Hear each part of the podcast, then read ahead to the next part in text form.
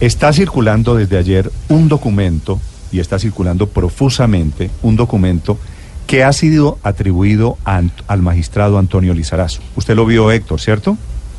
Sí, señor, claro. Bueno, No era es- inevitable verlo porque circula por todas Sí, partes. sí, ese documento se volvió público.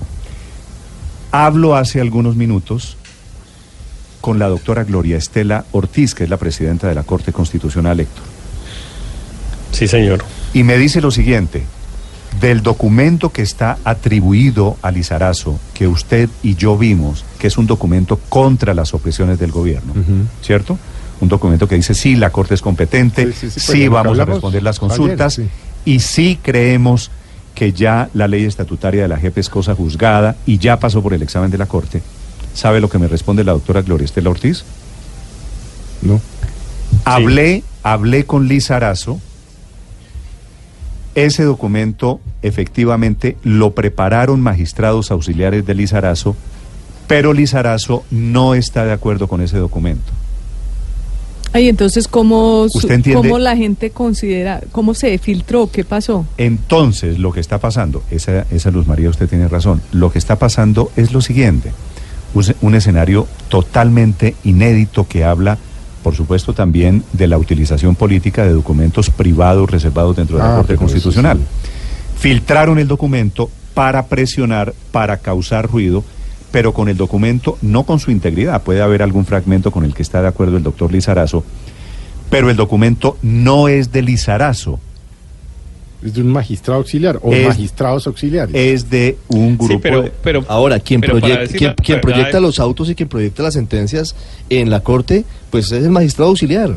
¿O no, Héctor? Claro, Sí, pero, pero- para pero decir la verdad, eso, sí, pero- eso refleja el el, pensamiento del, del magistrado Lizarazo.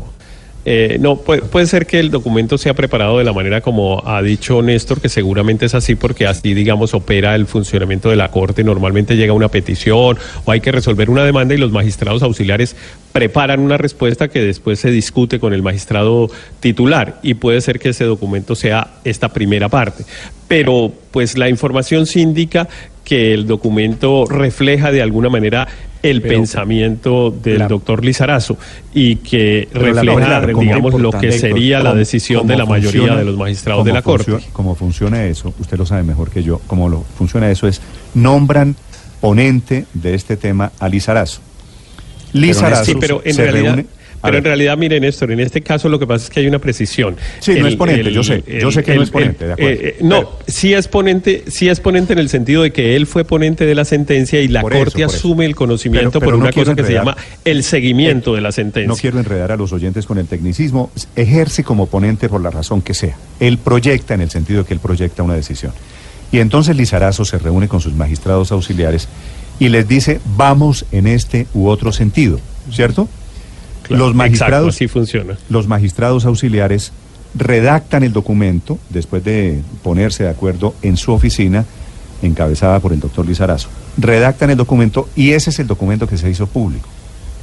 Ahora, que eso Claro. es lo que vaya a A ver si estudiar. metieron, metieron en un lío. Si eso es así, metieron un lío al magistrado. Pues, no, y, en Twitter le están eso. y en Twitter le están sacando al magistrado algo. Dicen en Twitter que Antonio José Lizarazo se tendría que declarar impedido porque fue contratista del Fondo de Paz y asesor de Sergio Jaramillo en la Sí, bueno, Habana. eso, eso se lo Se han, lo han eso se lo han desde que sacado llegó. desde que llegó a la corte. superado, y ya- eso, ya el señor- eh, eso está en el, en los troles del uri- en la bodega del uribismo, eso está, digamos, dentro de lo, dentro del protocolo. Hoy saquen el 14. Oiga, pero- Cásquele al Lizarazo Sí, pero por el de todas contrato que maneras, tuvo. si él- y eso lo han hecho pregunta- ya Pero, pero sí estaría impedido o no estaría impedido, Héctor, porque No, no, no está que impedido. De derecho, hecho ya, no- pero de hecho ya fue, de hecho ya fue ponente Es de que esta sentencia, no estuve eh, impedido en la cual también le dijeron que se declarara Constitucional se impedido. impedido por nada. Sí, sí, sí. No, allá la La Él- verdad es que él en se la Corte declaró- Constitucional no hay impedimentos. No, sí, Pero bueno, cierto, al no margen de eso- cierto, Claro que sí hay. De hecho, en este caso, eso- el doctor Carlos Bernal, por ejemplo, no se va a pronunciar porque él sí se declaró impedido. Eh, Lizarazo también se declaró impedido, pero el resto de los magistrados le rechazaron el impedimento. Le dijeron que la razón Esa es una que daba no lo, impedía, Esa es no una lo precisión impedía. muy importante Pero, para quienes Néstor, le están pidiendo, la- Nicolás, y es, él lo intentó, él presentó el caso y los magistrados le dijeron, no, usted no está impedido por haber trabajado en el proceso de paz. Pero sobre lo que está pasando en la Corte, Nicolás, Pero, que era Néstor, lo que usted me iba a decir. No, a, a mí lo que me parece interesante el tema no es pues la filtración, por supuesto, a eso nos tienen acostumbrados. y nos tiene acostumbrados desde hace rato porque la Corte ya ni siquiera es a través de comunicados de prensa, sino ahora ya vamos en que la Corte Constitucional se pronuncia ni por sentencias ni por comunicados, sino por rueda de prensa, como sucedió en las sentencias de la semana anterior, en donde la rueda de prensa fue el comunicado o la sentencia. Y después de esto ya ni siquiera, sino a través de filtraciones. Pero la pregunta a la que yo creo que debemos remitirnos es qué tipo de documento es el que usted menciona, Néstor. Porque es que las entidades eh, y las instituciones no se manifiestan sobre la base de cartas, comunicaciones, sino a través de actos administrativos o sentencias o leyes. La pregunta es qué tipo de acto, qué tipo de documento es el que está haciendo como ponente de la Corte Constitucional.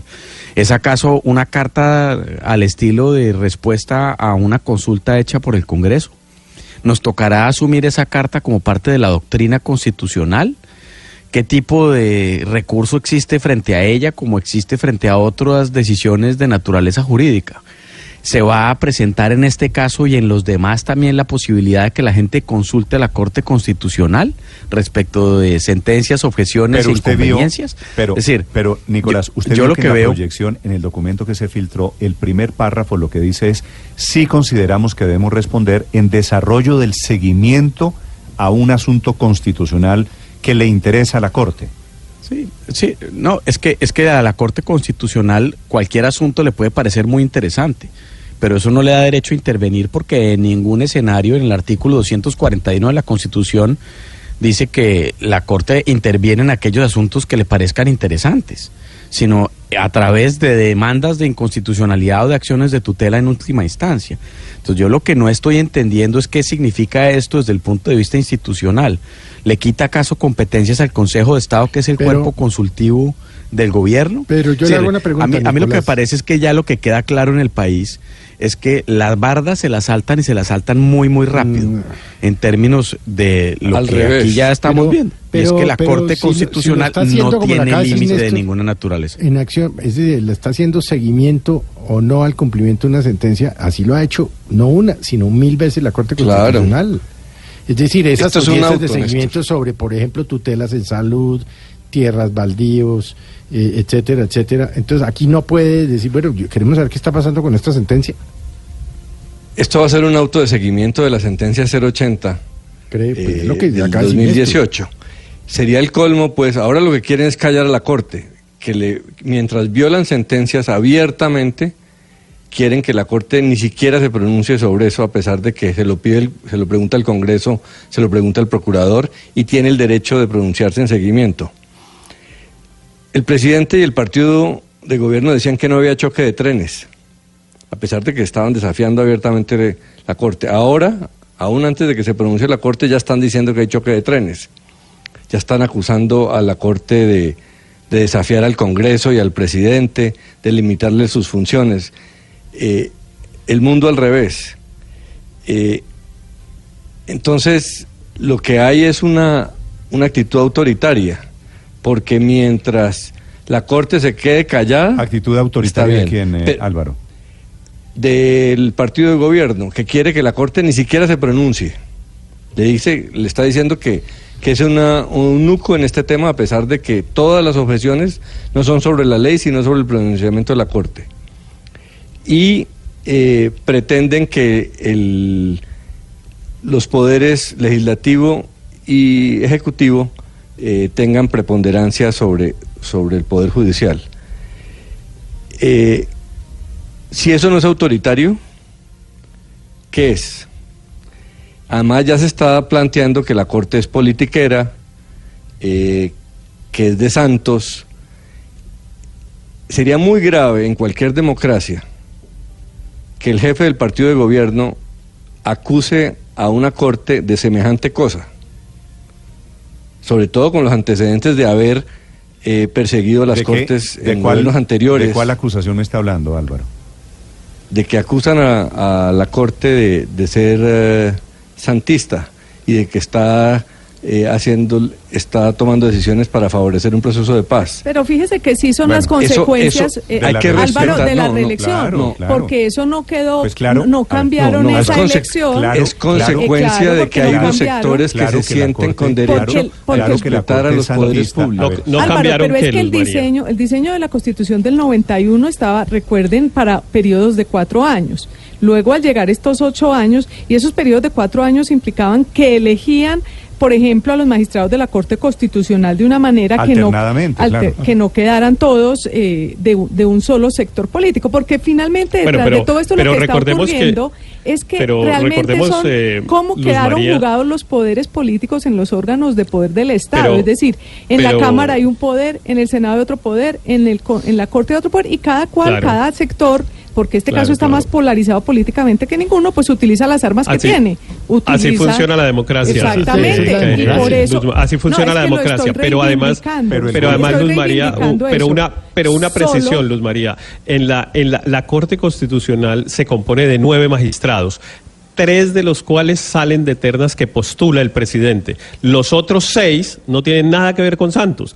Por ejemplo, al señor Lizarazo, yo no recuerdo, pero no lo postuló Santos. Santos postuló Hombre, al, a Linares, proceso, a, Ber- pues, a era- Linares, a Bernal, Era- eh, pero él se presentó por el Consejo de Estado, lo postuló el Consejo de Estado y pero- lo eligió el Congreso, unos- pero no lo postuló Un Consejo Santos. de Estado A ver, Héctor, influenciado es por el, por el, pero- pero por el tampoco- gobierno. pero todo el mundo, pero está influenciado, todo el mundo está influenciado por el gobierno. No hay nada más irrespetuoso que decir que un juez como el Consejo de Estado, entonces lo llaman de la Casa de Nariño y le dicen ponga de, de magistrado ¿sabe a, a qué es Lizarazo. Eso sí ya es el colmo. Es Realmente sí no. hemos llegado al colmo Héctor, de ¿sabe los es argumentos. irrespetuoso? Decir que Antonio Lizarazo, que trabajó en el proceso de paz legítimamente, que es un buen hombre, que es un No, buen no, abogado. lo postuló- ahora, lo ahora postuló el resulta, Consejo de Estado. Ahora resulta que no tiene que una es posición muy política. del grupo de, de- No, de no, Juan Fernando claro, pero Cristo, puede- no puede llegó, ser- no llegó puede en ser, razón pero de su cercanía a Juan Fernando Puede- Cristo, sino claro, porque el señor es un no, gran no, no. magistrado. El, Pues, obvio, tampoco. porque, porque lo eligió el Consejo de Estado, o es que Juan Fernando Cristo llamaba y le daba órdenes a los magistrados del Consejo de Estado. No, Pero, a respetemos a, ver, la pero hemos justicia. demo- no, pero, pero un a momento, no un- mínimo a de respeto. No, no, no, no, no. un mínimo de respeto, No, porque a no, mí no. sí me parece que esto, pues, política, esto sí está llegando a unas política, cosas reales. No, no, realidad, Héctor, política realidad política paréntesis. es realmente Héctor, un irrespeto. La corte, la corte Constitucional es una corte de todas, es la más política, ¿sí o no? Se necesita Claro, una porque la elige el política. Congreso, la La, elige el Congreso, en ocho pero- años, entre otras cosas, le metió política a todo No, esto, porque los magistrados no, llegan no por una representación política. No es cierto. Los magistrados de la Corte se eligen tres por ¿Cuántos el son presidente santistas? y los ¿Cuántos jueces son santistas en la Corte Yo Constitucional? no sé. ¿Cuántos yo, yo no sé cuántos sean funcionarios no del sé gobierno tres, Santos? tres, tres fueron postulados por el ¿Cuántos presidente fueron Santos porque así. Curiosamente, Rodrigo Primi no ha podido llegar a ser magistrado. de la- no pudo Ro- llegar, no pudo Ro- llegar cuando Ro- quiso. Mm, El Consejo de Estado no lo Rodrigo elegía. Primi porque- desis- desistió. Pero- pero Rodrigo cuando Primi no desistió. desistió, no lo es cierto. eligieron, porque no es tenía cierto que el Consejo de Estado no lo haya postulado. No es cierto Pues que el Consejo de Estado no lo haya no postulado. tenía- él no estuvo en la terna con no el doctor Juan Carlos Senado. de esto. Él estuvo en la terna con Juan Carlos Senado y Juan Carlos Senado le ganó en el Congreso de la República a, a- a Uprimi y Uprimi eh, después desistió, entre otras cosas. Venga, pero no nos una cosa engañemos con muy, una cosa. muy importante. No, no, Esto- no nos engañemos, no, no digamos hace- mentiras. pero no digamos que pero no, no- pongamos ver, al Consejo de Estado de amanuense de oficina del Ministerio del Interior. Pero es que cómo no me voy a, cómo no, me voy a ofuscar que No, Luz María diga que es que el Consejo No de Estado ofusca, es un amanuense no del Ministerio, eh, un amanuense del. Ministerio del Interior y Tranquilo. que los No, magistrados del Consejo de Estado lo no que hacen es recibir las hojas de vida que Juan Fernando tergiversando. Oiga, Cristo ¿por qué le no hablamos de otra cosa mientras Héctor se tranquiliza? A ver, tranquilos, calma- No. calmados, calmados que decir. Ahora resulta Pero que no hay política mí en la me elección de los que magistrados. El, pues. el No, me- es que el mensaje, allá, el mensaje es muy grave al decir que los magistrados Ric- tienen un eh, Ricardo. origen político porque lo que hace Hombre, es justamente Ricardo. impulsar a quienes dicen que Ricardo. se debe de legitimar las pero que, decisiones de pero los que jueces. vamos a descubrir que los magistrados en la Corte Constitucional Tienen tienen- apoyos tienen políticos horario. de uno y por otro Dios. y, lado. pre- y pregunto, Néstor, ¿eso, eso desinstitucionaliza, No, no, eso no, no, no. legitima las parte de la decisiones? A ver, los Ricardo, escucho, La, los la escucho. tendencia Sabemos. número uno en Twitter hoy es numeral Corte Constitucional Corrupta. Pero para llegar a que la Corte es una Corte honorable, uno no puede decir mentiras Néstor, y negar No, que hay un no se político. negando. Hacia allá iba yo, ¿Pero Néstor. usted está de acuerdo con que es corrupta? No, Pero no es usted que está en nosotros no estamos diciendo usted que es corrupta. desacuerdo No, pero estamos que tiene un origen diciendo, político. estamos además- diciendo que como estuvo ocho años el presidente Santos en el poder, no, las como instituciones. dijimos, no, el problema es el tema de equilibrio de poderes que quedó roto después de la reelección. Ver, Eso es lo los- que estamos los- diciendo, una los realidad escucho. política. La cuenta Blue Radio si usted quiere participar hoy día en que la Corte Constitucional va a tomar una decisión sobre el gran debate político.